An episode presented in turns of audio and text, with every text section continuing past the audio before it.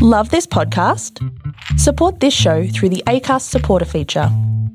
It's up to you how much you give and there's no regular commitment. Just hit the link in the show description to support now.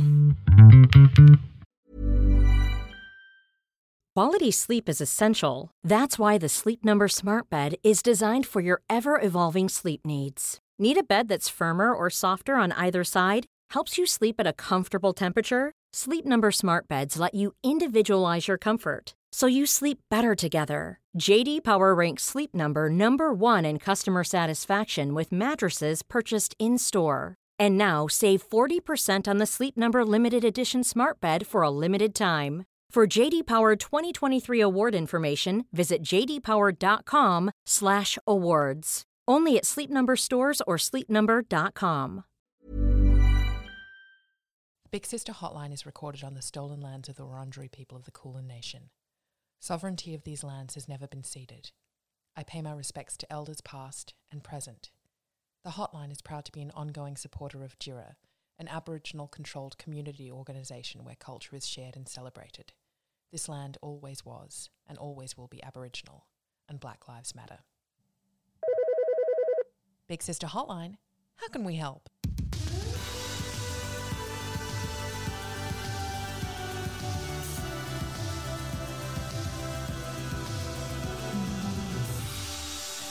Hello, dear listeners, guys, gals and non-binary pals.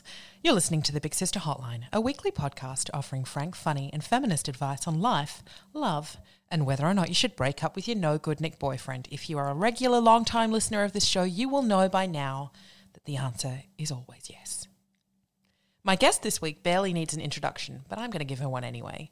She's a journalist and former editor, co-host of the popular weekly pop culture and current affairs podcast, The High Low, a fashion icon, terrifically clever, and author of the brand new book, How Do We Know We're Doing It Right? Essays on Modern Life. I'm absolutely thrilled to have her on the hotline this week. I loved this book. It made me feel simultaneously seen and yet also like I was having the filth read out of me.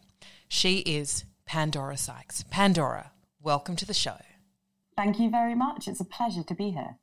I uh, loved this book, by the way, um, and I said in my introduction that I felt simultaneously seen by it and also as if you were reading me to filth, because so much of it, it is an uncomfortable process when you realise that, uh, you know, like in your chapters, um, get the look. I participate in fast fashion all the time, and I know that one of the reasons why I do it is because it gives me the sense of I can craft a life that I want, and that is obviously something that women feel an absence of control over in their lives generally. But also when I was reading your chapter on wellness, it was confronting for me because I can logically break it down as you do, and I can read the arguments that you make and go, of course, it's of course it's just consumerist, capitalist, um, an impulse to try and keep selling us things, but I'm so susceptible to it. How can I be a smart woman who understands all of this and yet still see an ad on Facebook for, I don't know, an enema tablet or something and go, oh, I might get I might, I might get some of those to clear the old back passage out? Well, you're definitely not alone. And I am susceptible as well, despite writing the book and despite, as you say, being able to go through that very rational process of knowing how you're being marketed to. It's very hard to resist that because we are... we're inured to consumerism now, and also it gets cleverer and cleverer. It's, you know, it's a really important part of mm. capitalism. So this idea that just because we know the cynical reasons for something happening or that it might be built around a kind of model of profitability doesn't mean you can resist it. This idea of choice becomes much more complicated, whether that's choice in fashion or choice in feminism, you know, the whole knotty thing of choice feminism. Um, and the whole book is about that, really, how we have more choices as women than we've ever had before. But those choices begin to feel like obligations, so that you're not just making one choice, you're kind of feeling like you need to do ten things at the same time, while sort of knowing mm. that you have more autonomy than it feels like you do. Mm. Well, this is the great trick that choice feminism plays on us, isn't it? And how feminism as an entity has been co-opted by capitalist, consumerist ideals in order to sell us quote unquote girl power. Uh, and I, I don't know how you feel. I'd be interested to know the frustration with um, having a complicated and meaningful liberation movement like feminism, which to me, my personal view is that it's a movement that advocates to liberate us from patriarchal oppression, having that packaged back to us as the, this idea that somehow just by virtue of having a choice and making a choice, as opposed to making a decision, which is so often what it actually is, it's making a decision, that this is somehow uh, it, it leaves the it leaves those sticky choices that we make almost uh, unimpeachable, because apparently questioning any choices is an attack on women, which is exactly what the system wants us to do to each other. I mean, it wants us to attack each other anyway because that's how it sells us things, but it wants us to attack each other further for having the audacity to make choices within it. I don't think that every choice or decision that a woman makes, except for maybe a very small minority, can always be mm. feminist. And that's okay. But the fact that we feel like everything we need, everything we do needs to now come under a guise of feminism is what's leading to that kind of commodification of feminism. Like, do this because it's feminist. Mm. And it's also adding a massive pressure. If women are only allowed to make decisions that are feminist, then not only are they going to try and bend things into what they feel is a feminist package, but they're going to feel guilty about every single... We'll look at the success of The Guilty Feminist, the, the feminist, the podcast by mm. Deborah Frances-White, is instead of feeling like, okay, this is a really important movement that I should be as active and constructive in as possible, but I'm probably not going to help every single minute of every single day. Like, that would be a much more practical way of us approaching it, rather than I have to buy this T-shirt because it's feminist, and I have to, you know, you've seen it now, you see it with charities actually as well, like you have to donate to this charity because it's feminist. Well, not everyone's in a position where they can donate, donate money at that time. Kind of glossy feminism is also very expensive. So it is tied up in, it's like wellness, it's tied up in quite an uncomfortable privilege. We are not great maybe at seeing feminism as something that's not just about us. It's about how is it impacting other mm. women. That's where the choice thing is quite difficult. And that's certainly when I was writing the book, something I wanted to think about is that practicing this form of self-care or buying this dress might make you feel like a badass independent woman looking after herself and putting her needs first. But what what is the impact on that? How is that changing the culture around fast and fast fashion? And I don't even just mean ethically, which we know is appalling. I mean, how is that making other women feel? And with wellness, when we're focusing on our own individual self-care, how is that distracting from the systemic and social issues that wellness was actually designed to alleviate? In the nineteen sixties, it was a social movement. It wasn't an individual one. Um, I think I've probably gone off from the question there. Sorry about that. That's all right. I'm a big fan of deviating down little rabbit holes. It's interesting about the wellness industry as well, because as you point out in and the wellness chapter is the first chapter of the book, and as you point out in there, it's to be that well and to be that focused on your self-care is an enormous reflection of someone's privilege. To be mm. able to eat and all of these kind of... um.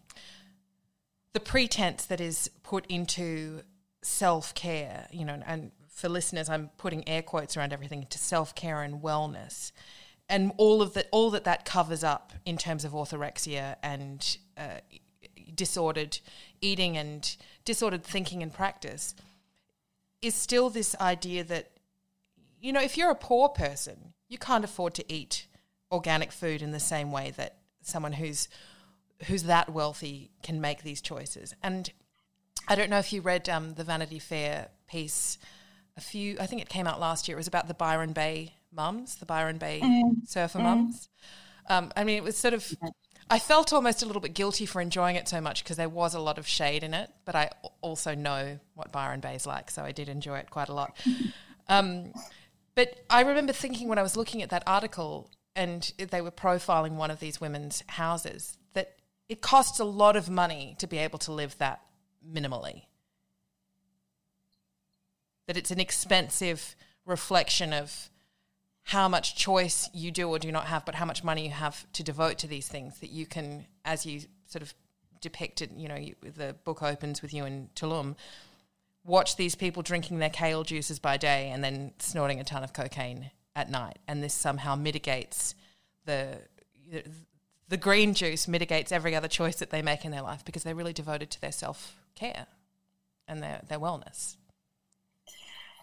I think it's, I'm always a bit cautious when I am kind of talking or writing about these trends is, as as you say, reading that um, Vanity Fair piece is a bit, is a little bit uncomfortable because I don't love pinning everything on one mm. person or a couple of people just because we have seen that happen with women for so long. You know, this this woman is the embodiment of everything that is awful. Let us tear her down. And we see it happening all the time still. It's absolutely what we see happening with Meghan Markle. Mm. You know, for a period of time, it was what we saw happening with Taylor Swift. There will always be women in the public eye who suddenly become synonymous with all that is rotting modern society. Um, so it wasn't, it truly wasn't and isn't inspired by one single woman. Similarly, when I was writing about the fast and fast fashion, I had a few friends be like, being like, uh, I think this is written about me. And I said, if you think that's written about you, that might be something for you to work on. I, you know, maybe, I'm glad you felt seen, but it absolutely wasn't written about someone. I I try really difficult. I try really um, hard not to land that at one person's mm. door.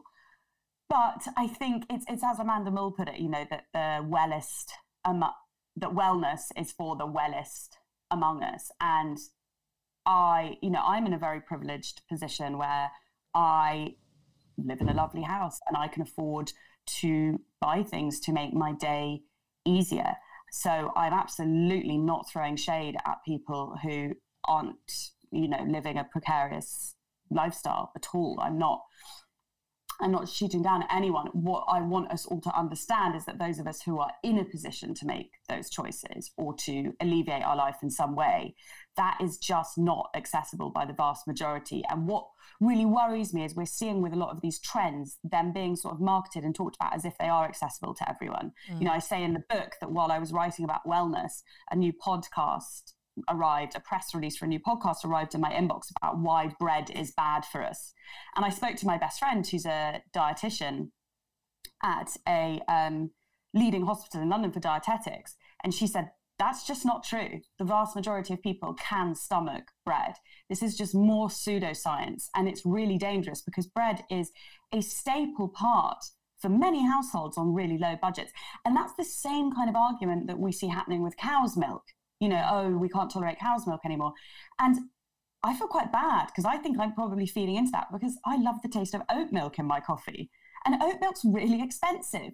But the more of us that drink oat milk in our coffee, the more that newspapers and radio stations and shops think, oh, no one's drinking cow's milk anymore. And the awful truth that many of us are part and parcel of is we're just making it harder and harder for people who are financially precarious to be able to make their decisions without hardship or shame, because so much public policy is made around the lives of middle-class people. And we saw that with this prospective ban about eating food on public transport that was that was mooted by Public Health England. But for a lot of families, eating on public transport might be the only time they have together. Someone, right, you know, someone working a long shift might pick up their child from their childcare before dropping them at the next bit of childcare so the other parent can pick them up later. So eating together on a bus might be the only time they have together that day. So that is obviously not my life, and that's not the life of a lot of people reading the book. But we absolutely, obviously, need to be aware of how other people are making their choices and how our choices might make theirs more difficult or more fraught in a situation that's already quite difficult and fraught. Mm. It reminds me of uh, some of the arguments that have been made in response to the shaming of eating junk food, for example. Uh, one mm. of the things that you mention in your book as well is the the way in which the wellness industry particularly when it comes to food and dietary choices, feeds into, and the way that we talk about it as well, feeds into this, uh, the connection between, or the, the fake connection between what we put into our mouth and what our moral, our, our set of moral values are. So mid, middle class people obviously are able to make those financial choices in a way that you've just outlined, where, you know, we can pride ourselves on the morals that come not from just not just from eating healthy organic food for ourselves, but on feeding those things to our children, that we're making moral choices about the food that we give to the vulnerable vulnerable people in our lives who we love. And of course that is used then to shame poorer people for whom those items may be out of reach, or certainly out of reach on a more regular basis. But also, as I said about the junk food, it reminds me of that that shaming that occurs when it's assumed that if you see a family eating McDonald's together, for example, that uh, within this moral set of guidelines that, that they've made a bad choice, as opposed to in a in a system that is set up against poor people, this can sometimes be a treat. This is a way that, you know, as you said, they eat together, they can eat together and have something that is that we're all designed to want and to crave, and yet people will make moral judgments on who gets to have those things. In the same way that, you know, uh, if you're talking about funding homelessness initiatives or funding charities that assist people on low incomes, that there is that there will always be middle-class people whose expenditure is never scrutinised, who think that in exchange for that assistance we need to be able to see exactly what they're spending their money on. Totally. And I think that the way that we see these things, depending on the person consuming them, is really, really worrying. So a woman who is thin and groomed enjoying a burger, like, look at all those adverts. What's mm. that advert in the U S where there's always a model? I don't think they do them anymore. It's a burger chain that we don't have in the U K, so I can't remember what it's called. But they they always had a model in a bikini eating a big burger. And that's, you know, that's kind of sexy. That's considered mm. a bit renegade. And I have seen that with my own eating choices before. It's, it's not something I'm proud of, but when I'm in a hurry, I won't necessarily cook myself a nutritious meal. I might eat a big chocolate bar. And I've witnessed people before almost thinking that that's a bit like cool and cute, mm. you know, like a slim girl eating a big bar of chocolate instead of a salad. Like, how radical. So wacky. If, yeah, exactly. Whereas if I was... Um, overweight, or if I was and or if I was very poor, you know, that would be something kind of despicable. Like, look at those choices they're making. They're making an already shitty situation worse for themselves. And it happens across the grid. A friend of mine, she wrote a brilliant book called Jailbirds about working in a female prison. She noted that her mother was an artist and was very um socially quite unusual in her in her behaviours, could make other people feel quite awkward. And she said that her mother got away with it because she was middle class and she was mm. an artist, but that the women that she looked after in prison who behaved like that were trouble. They were rude, you couldn't read them, you had to, you know, you had to be careful. Clearly there were some social issues going on there. So even the way in which Grant, Kate Moss, glamorous for smoking, you know, mm. like...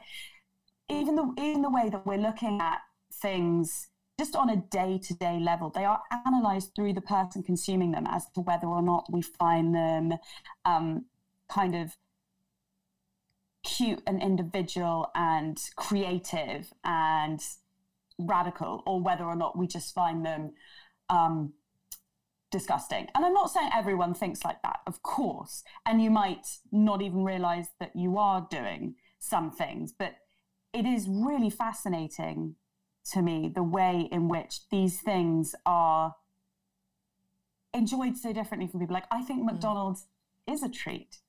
I know it's not the best food for you, but I think it's a really amazingly fun thing to go do with two young kids once in a while. Mm. But it's so interesting how even the act of going to McDonald's, a completely legal food stuff, is now so loaded. No, of course you shouldn't eat it every day.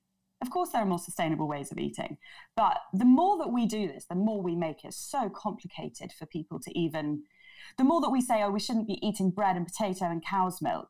You can eat bread and cow's milk and blue cheese and all these things and be really healthy. So the fact that we're removing those before we're even getting to the base levels of people being able to afford a healthy diet, you know, food bank usage is up more than it hasn't has been in the last fifteen years.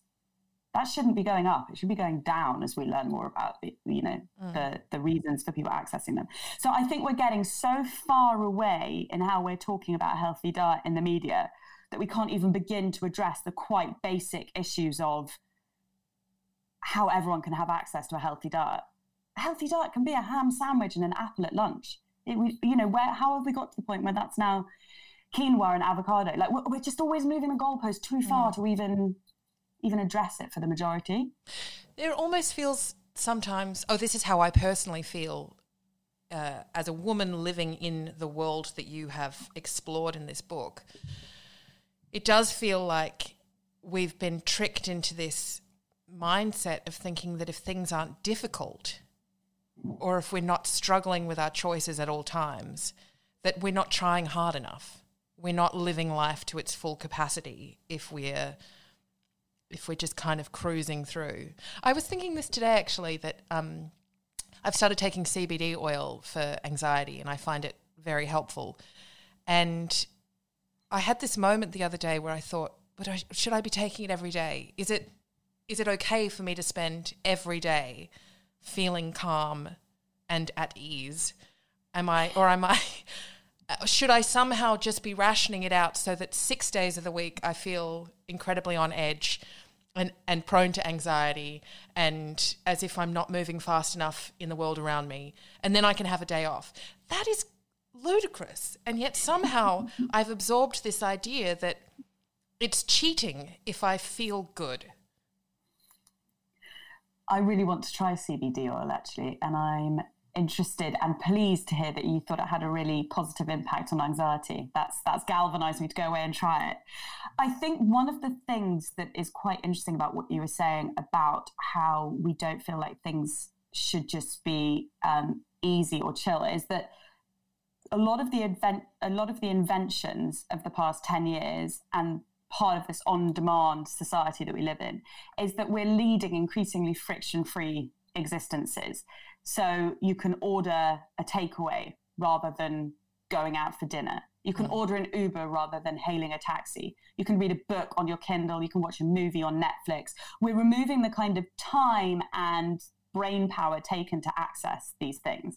And so as we're leading increasingly friction-free lives, I think we are either becoming aware or making other parts of our life more difficult. Because ultimately, the, we've always been working towards making life easier. And now we've got to a point where it could not be easier to access these little luxuries. And so everything else is becoming more difficult. So in ways I look at that we've made life more difficult is instead of thinking, oh, there's a movie on Netflix I could watch, or great, there's a podcast I can listen to free on my, for free on my phone, we're feeling like, okay, I have to watch that box set, I have to read this book, I have to watch that political news show, I have to listen to this podcast, I have to be fully informed at all times, I then have to do my job, I have to be a mother one hundred fifty percent of the time rather than like ninety percent of the time, I then have to parlay all of that onto social media. And this is just subconsciously being fed to us. So that if you opt out of any of those, you are again considered the exception. So when my book came out, I had loads of people asking me, which I really didn't think I would, and I did not think it's the most interesting part of the book or me at all, why, you know, about my social media boundaries. Like, it's quite radical that I only downloaded Instagram once a week. Or, you know, it, why did I make these decisions? And I, I simply made those decisions because you only have so much time in the day. It's the same reason that I don't exercise at the moment, because, you know, my my attention is elsewhere. But when anyone kind of abstains from part of this system, it's considered an incredible mark of resilience or very radical, rather than the, the true fact just being there are only so many balls we can keep juggling at the same time before we burn out, which most people anecdotally feel like they have done recently. I was intrigued when I, it's funny that you mentioned that, because I was fascinated and intrigued when I read about you know, the social, and I read about it in a number of different interviews with you. So obviously I'm picking that up as a reader as well, that this is, this is something that's clearly on people's minds. I wasn't, I wasn't going to ask you about it, but, but I, but now that you've mentioned it, I will say that I was fascinated by it. And I think one of the things that people might be intrigued by is not just how do you resist it, but generally speaking, there seems to be a sense that to be a successful woman operating in pop culture and media in today's world, you must make yourself completely accessible to everyone at all times. And in fact, you have something in, um, I think it's in the chapter on Get the Look. I'll just just go to one of my notes. Excuse me. Um, oh, no, it's it's it was when you were talking about someone's Instagram account and uh, Holly Willoughby. So yes. when she was not, so Holly Willoughby is a T V presenter in the U K, and she's in the habit of uploading her, her outfit to Instagram once a day. And I think you mentioned that when she wasn't doing that, or if she didn't do that, people feel not just annoyed that they can't see Holly's outfit that day, but somehow like she's she's let them down in some way because they are owed that outfit. They she owes it to them. So I feel like that's one of the things that interests me about, and I'm almost envious actually that you've that you have this these boundaries around your social media, because it does feel this pressure to be accessible and relatable. You talk about the you know the ways in which we we talk about relatability, which really just means likability, which with women especially means making yourself constantly likable, because otherwise you'll be ripped off of the pedestal. These are all enormous pressures, I think, that a lot of women struggle with. And I, I thought that a lot reading your chapter, you know, Get the Look, about what kind of life is it that you do, do you want people to think that you're living, or what, what life do you want to assume when you place, when you, you know, drape yourselves, not just in these clothes, but also you mimic other women, you mimic the live, the lives that you're seeing out there in order to get some of it for yourself. I think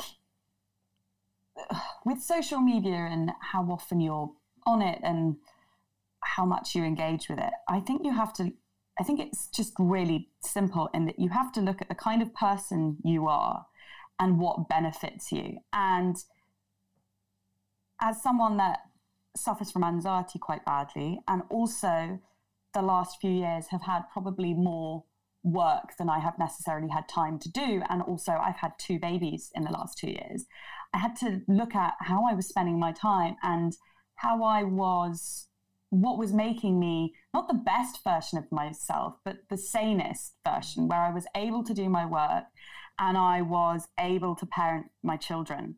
And that has become a massive shift for me in the in the past few years. Is I, I don't necessarily get comparisonitis so much when I look at Instagram, because I lead quite a quiet, different life with young children anyway. It's not like I'm out and about a lot. But what I found is I get very overwhelmed by lots of different lives. So logging on before breakfast and seeing what fifty different people are doing that day, or wearing that day, or their opinions on things, that was too much for my brain to hold.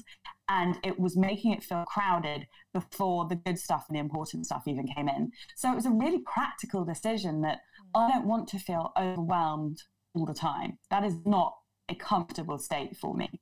I do agree that there, when you were a ju- when you are a journalist, you do need to have, I don't think you necessarily need to be accessible, actually, because there are plenty of really successful women who don't use social media. And I think the resistance probably adds to their intrigue, um, but I do think that you need to be tapped in a little bit to know what's going on, but you can still be up to date by checking that a few times a week. You know, you go in and, okay, you're going to miss some stories, some Instagram stories or some tweets, but if, if trends are big enough, they always are multiplied, they're always replicated. So in that time that I have been on social media a lot less, I haven't noticed that I'm behind at all. There are very few things. And if I am, that tends to be more my age. That's because I'm thirty-three, not sixteen. So I don't know the slang, or I don't know what's going on on TikTok. And I'm okay with that. I think, you know, as your work changes, it doesn't, I don't necessarily need to be on social media the way I was before. And if my work demanded that of me, I think I would probably try and change the work I was doing, because it's just not a space I want to be in. And in truth, and I and I always want to be careful here, because there is a moral quality ascribed to people who don't use social media a lot. So it tends to be seen as quite snobby, or people think I'm advocating a detox, which I'm not, because that just encourages binge or purge. I think in the most straightforward sense, you need to look at social media as a tool that works for you. So diversify your feeds so that you're following people that make you feel engaged, not stressed. Think of times in the day when it's good for you to check Instagram and Twitter, rather than this be, it being this rolling slideshow to your day. You know, it's always playing in the back of your brain. However, if you're someone that this gives you no anxiety and you don't find it eating into your time, then be on it as much as you want. My husband's on social media tons every day. Doesn't make him feel bad. Doesn't make him panic about the time he hasn't spent doing other things. You know, it's a very individual thing. But I have noticed that there is perhaps a reluctance, or not so much of an awareness, that we can choose our levels of engagement. Mm. Uh, one of the things that I really enjoy about your work, not just with this book, but your work in general, is that you do come to these ideas with uh, with an appreciation for and a swag of your own nuance and complexities. And I think that that is quite often absent in uh, sort of particularly feminist dialogue. Um, and you do talk about cancel culture in the book, which I, I found personally a very rewarding chapter to read, because I think that maybe as well as I've gotten older, that dogmatic approach that I took in my early twenties, where th- things are just all or nothing, and you have such a clear set of moral boundaries in your own head, and yet l- certainly in my case lacked the life experience and the knowledge to really appreciate how complicated things can be. Um, and I, I I liked thinking about that alongside your chapter about the flattening of the woman, and how women are flattened into these, you know, you, you open the chapter by talking about becoming a mother and the ways in which women are flattened in that role, and uh, demonized, but also denied complexity. And that's really what it came down to for me reading that chapter, is that this insistence that society has on flattening women into these um, very one-dimensional roles denies us the complexity that we all have. And particularly as you and I both are mothers, being able to speak about things that aren't just motherhood, I think is still is still quite challenging for a lot of people. You become a mother and then that's what you are. That's your that's the poster that you fit into today.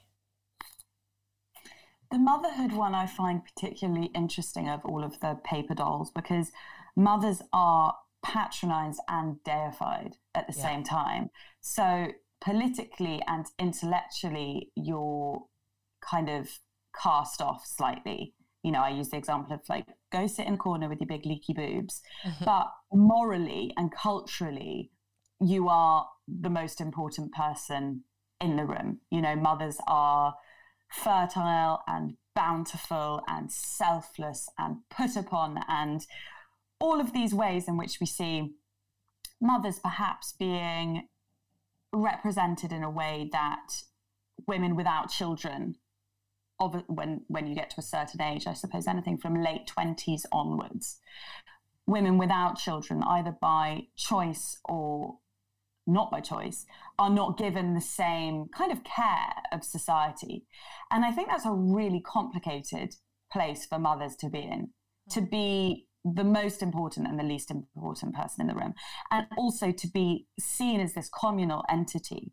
And in a way, more and more, I understand that, more so when I wrote the book. Now I have two children, I feel more sometimes a sense of relief being with other mothers of young children, where we can talk about the particularly unique pressures and the push and pull. You know, you want to be seen as someone with so much more than your children, and as soon as you're in that space, all you crave is to be seen as a mother with your children, or not seen, but to feel. Mm. So I enjoy that, but a lot of the time I want to be talking about other things, and often I find I have more in common with women who don't have children than do just by dint of what we're interested in, what we are passionate about, what we're enjoying in popular culture.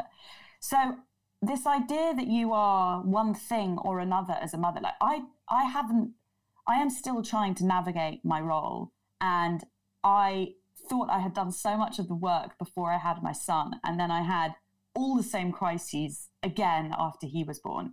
And I think the truth is, is if you're anyone that puts quite a lot of thought into the life you're living or the place you're occupying in the world, I don't think you ever stop trying to navigate your identity as a mother, but also as a woman. But what I was trying to get at with that flattening chapter is that it is so easy, and I have, I see myself doing it, but I also see the people around me I love doing it a lot, is that a woman becomes defined by one of her primary attributes. Uh, and that can be racial, that can be sexual, that can be biological, it can be physical. You know, a woman with a massive pair of boobs is your friend with the massive boobs, or your co your co-worker with the huge tits, or your friend's wife with the massive rack. You know, we we do these things without thinking in a way that we don't really do about men. You don't really hear people being like, oh, he's the bald one, or he's the guy with the slight paunch. It, it, it just doesn't really happen. And in the way that women are sold to as well, we are encouraged to see ourselves as a type of woman so that we can join a certain tribe of consumerism. We can shop in a certain way. And I think maybe one of the strangest things I found, which I was quite naive to about my book coming out, is other people trying to put me in a box. Mm. And it is deeply uncomfortable. And I... But I arrived at the point, although I have this has to be reinforced every day, of you can't do anything about what other people think of you. All you can do is stay focused on who you and the people who know and love you think you are. Mm. Because the story that you're telling yourself about the life you lead is actually greatly outnumbered by the story that other people are telling about your life. And I don't mean as someone that's, you know, a journalist or someone that's in the public eye. I just mean that when you walk down the street saying to yourself who you are, no one else is telling that story about you. They've all got their own version of you, whether it's the guy in the coffee shop that you see a couple of times a week or it's your mother. Like, everyone has different ideas of who you are. Mm. And that is a terrifying thought, but hopefully a comforting one as well. Mm. There is no real you. There is no fixed you. Mm. There is no authentic self. Mm. I'm, it was funny that you mentioned um, your husband earlier and, and his social media use, and then you, you just said that men don't get sort of stereotyped in these ways or flattened in these particular ways. And I did think it's probably a lot easier for your husband to spend hours a day on social media and come away not feeling bad about himself, because the the, the dynamic of the social media space for men is so different to that for women, and precisely because men are not flattened in these same particular ways. I'm really curious to know, uh, because l- like you, I went back to work after I had my first baby. In fact, my book came out seven weeks after he was born, and I went Ooh. on, well, it's funny. It's funny that you have that reaction, because a lot of people say, oh, how on earth did you manage? I would never have been able to do that. And of course you would absolutely be able to do that, because you just do what needs to be done. But I remember thinking at the time, firstly, it was a lot easier to go on a national book tour with a seven-week-old baby than it would ever be to do that with a toddler, as I'm sure you also appreciate. So it, it was just kind of like having some, you know, this warm little creature that I took with me. But I had the privilege, and I recognise it as being a great privilege, particularly because of the kind of thing that my book was about. No one was going to say to the feminist author, sorry, you can't bring your baby on stage and breastfeed him through this event. It was just not going to happen. Um, so I reflect actually a lot on that, and I'd be interested in your opinion of this too. I feel like a lot of the ways in which I was supported to mother in those first few months, as difficult as it was, because of course it's difficult, and it was, it indicated to me that if we had this reverence, we pretend that we revere mothers, but what we do is we it's a, it's a pretense in order to funnel women or people who can have children, to funnel them into that direction. So, you know, women who don't have babies or who c- can't have babies are then fixed with this sort of terrible um, performative sympathy. Oh, I'm so sorry, as if somehow not having children has denied them an essential component of being a human in this world. Like Caitlin Moran writing that women are only considered to be full human beings until at the moment that they've passed another human being into the world. That's when we graduate to full human status. And because I had the opportunity to go on with my work, to to continue to be to be paid and to be supported while I was doing it, and also to sit on stages in front of people and use my brain in a way that new mothers are almost entirely not supported to do, I feel like I had a very different experience of motherhood and a, a very different endorsement of what it was I was capable of. And it indicated to me that if we actually revered mothers the way that we say that we do, we would provide all of these structural and financial support systems in place for them to have children and continue on with every intellectual pursuit that they have, or everything that makes them that complex, nuanced human being, and it, rather than just reducing them to, well, this is a mother now and this is her over in the corner with her leaky boobs. I don't think we do revere mothers the way we say we do, because otherwise so many things that happen wouldn't mm. happen. A friend of mine's just me being made redundant whilst on her maternity leave. And I said, you know, are you okay? And she said, I'm fine, because if a company can make a mother with a four-month-old baby redundant on their maternity leave, then I don't think it was the right place for me. And I think it's good I got out now on my maternity leave when I can take a redundancy package and I can have the time to look for a new job. And that is not a single story. I know so many women in the media who, on going back to their job after a maternity leave, were told that their job would look radically different, or it would be a job share, or there wouldn't be a demotion in terms of money, because we know that's legal, but it would be very clear there was a, dem- not necessarily even demotion in terms of title, but there would be a demotion, a subtle demotion that would be felt across all areas of her work, because they knew that she'd need to leave at five o'clock to pick up her kid from daycare. She wouldn't be able to go to things in the evening. So I hear what you're saying. As a freelance woman, we have it's not so black and white for us. We don't have a paid year off where we can just fully be in the baby bubble and then you go back to no babies, this is work, you. But I wonder if I would have fared a bit better with having clear lines, because I actually don't, like, I've never taken my children to a work meeting. I I think this is something about my, the way I, you know, my brain works. I find it way too difficult to be a mothering self and a work self mm. in the same room. I have to separate those things out. And I know that that is a privilege, but I would rather be working at midnight than I would be working in day hours with my child. I mean, I have childcare, so that's not something mm. that I have to juggle each day.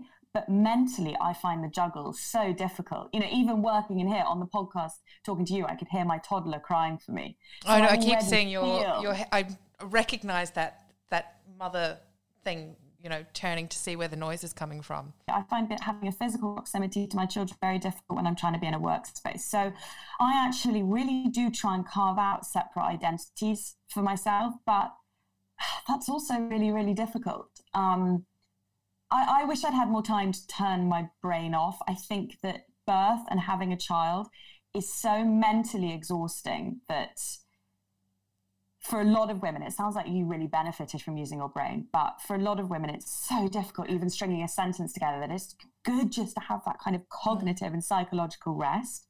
And I think not doing that um, really took its toll on me, actually. And I'm still kind of trying to find my way back slightly from that with my son, uh, because I was on a book deadline when he was newborn, and trying to make my brain work in the same way was so much harder for me. I know not for everyone, but for me, I did find it really, really difficult.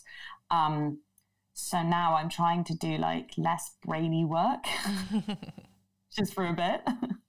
Well, releasing a book and touring it obviously is a good start.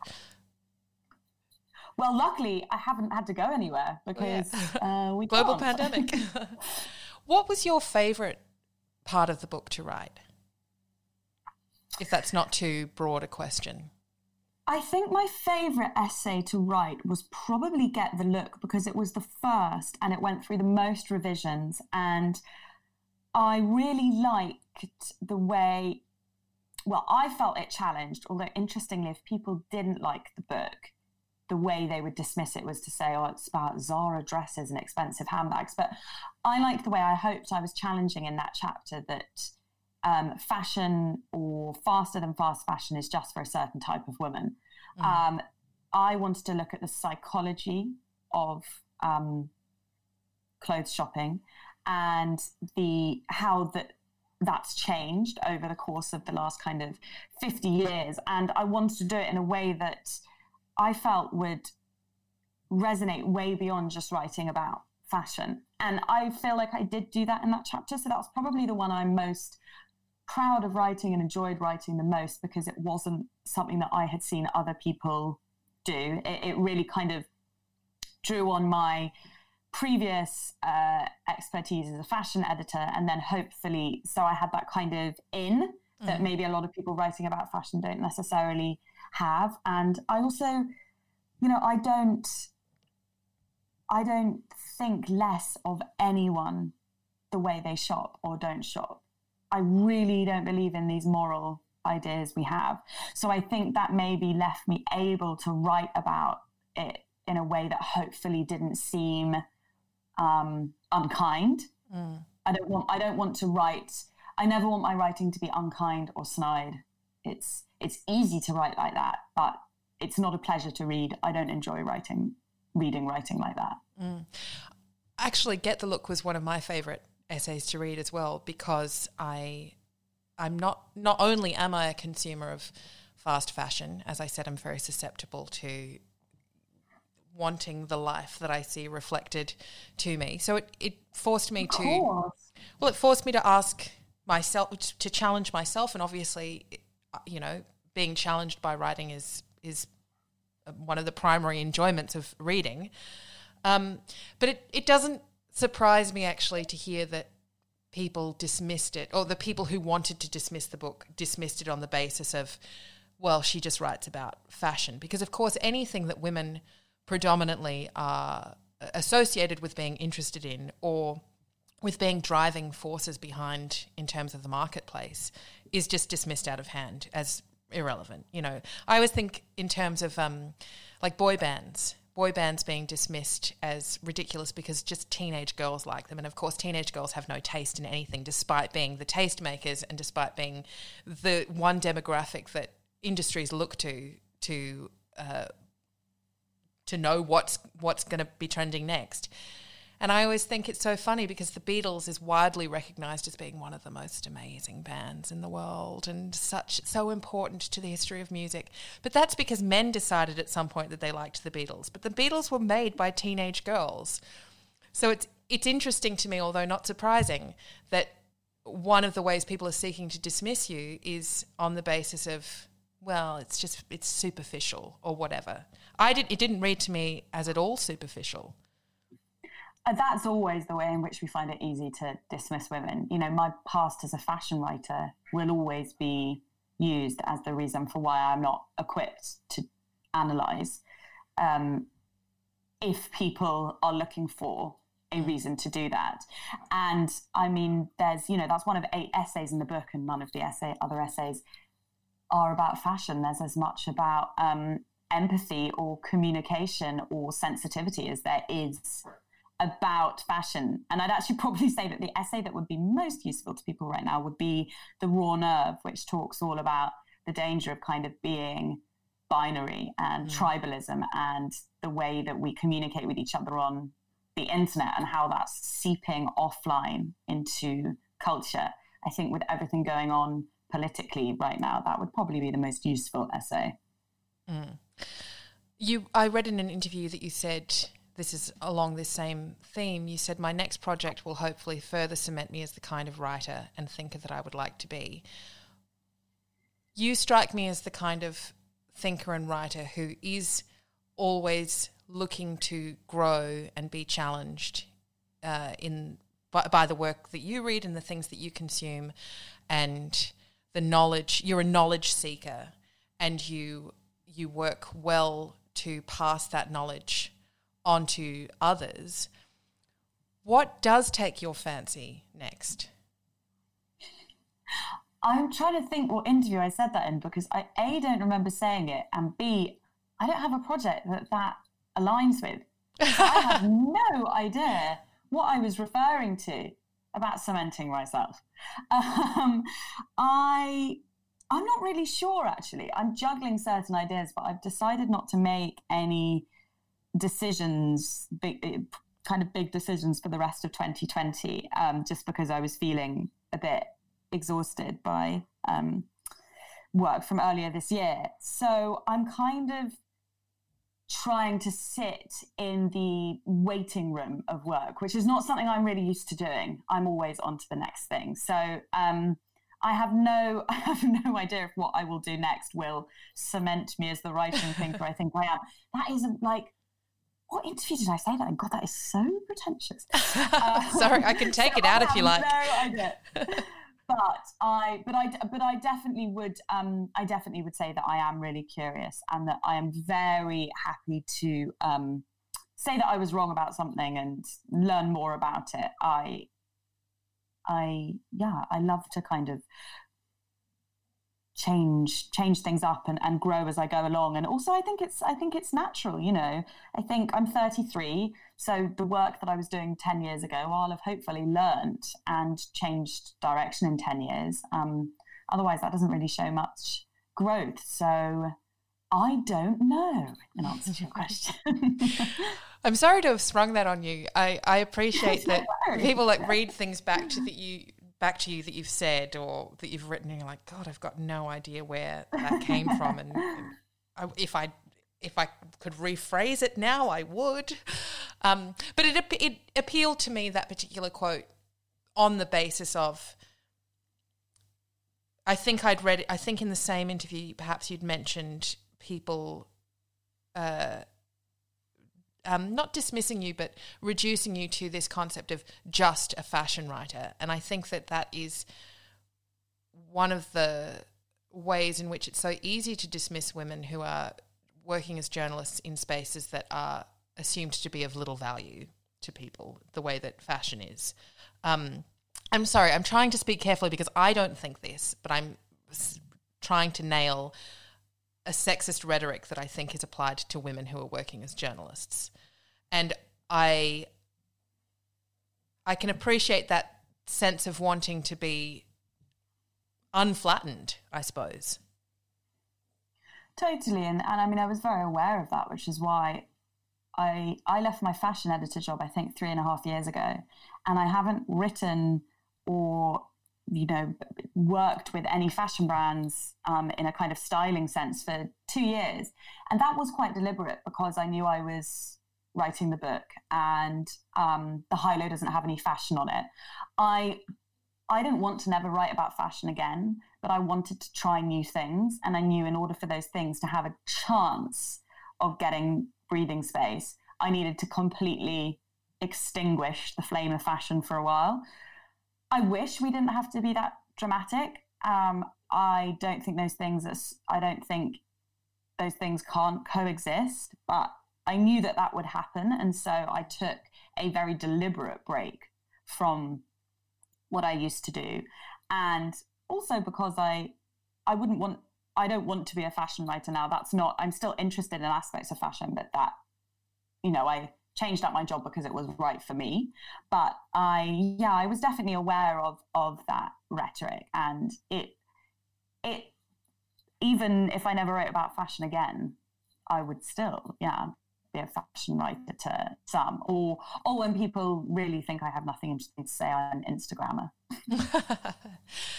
uh, well, just before we wrap up, when you release a book out into the world and you realise that it's touched people in particular ways, there are there are always one or two things or one or two moments from a reader that stays with you.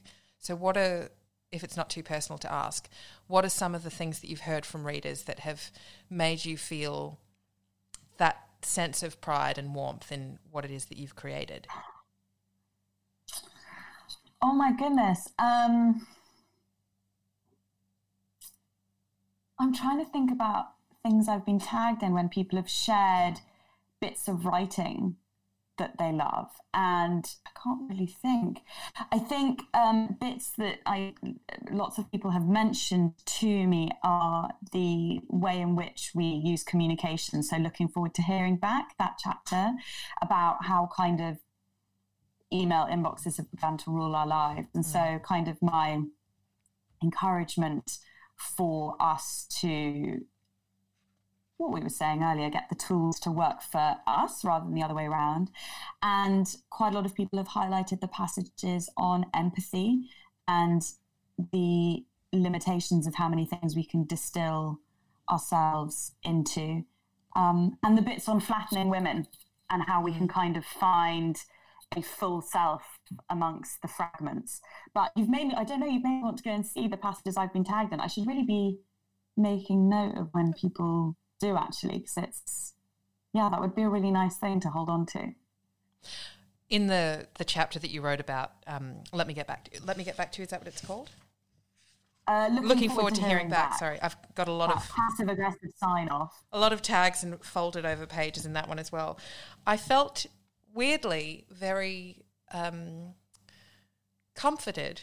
You have a, a little paragraph in there where you talk about when you're dating someone, and WhatsApp ha- WhatsApp has all of these little tools in there to let you know when they've last been online, if they're online currently, when they last saw your messages. And you talk about a friend who was dating someone and recently spent an entire weekend with her eyes trained on the online status of a man she was seeing, taunting herself with the knowledge that he was writing there constantly, just not to her. And I read that and I thought, oh God, I know exactly what that feels like, but I feel incredibly confident that I'm not the only woman who does it.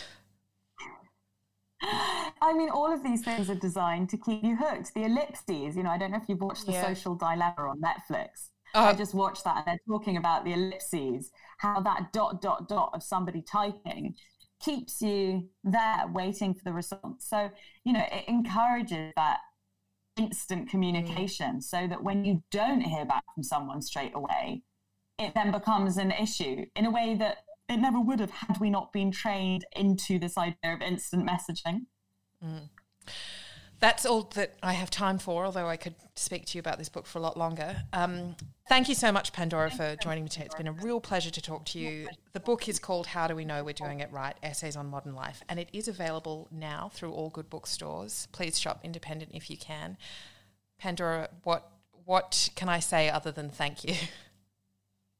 Thank you so much. I'm a massive fan of your book, so it's oh, thank really you. lovely to talk to you. Thank you so much. Uh, I shall let you get back to your children now, and I appreciate you, and I'm glad that you're in the world. Thank you. Thank you.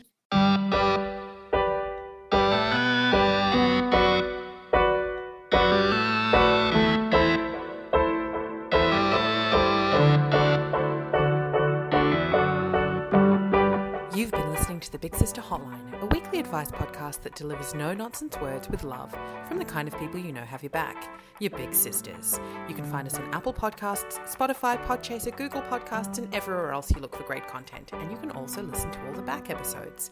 If you like the show, then please do consider rating and reviewing it. It's not only really nice to have the feedback, but it also helps to promote the show to other listeners. If you enjoy the hotline, you can also support the ongoing making of it at my Patreon, which is www.patreon.com forward slash Clementine Ford, where pledges of more than ten dollars per month receive access to a bonus monthly episode of the hotline, only available for download to subscribers. If you have a question you'd like answered, you can submit it to bigsisterhotline at gmail.com. And don't worry, all submissions are treated as totally anonymous. We're big sisters, and we've got your back. Thanks for listening, everyone. I hope you enjoyed this week's episode, and I will see you next week. Remember, there's no topic too thorny and no question too weird for the Big Sister Hotline. We're here for all the questions you don't want to ask your therapist, especially now that it has to be over Zoom. So contact us instead. The Big Sister Hotline. The phone lines are open.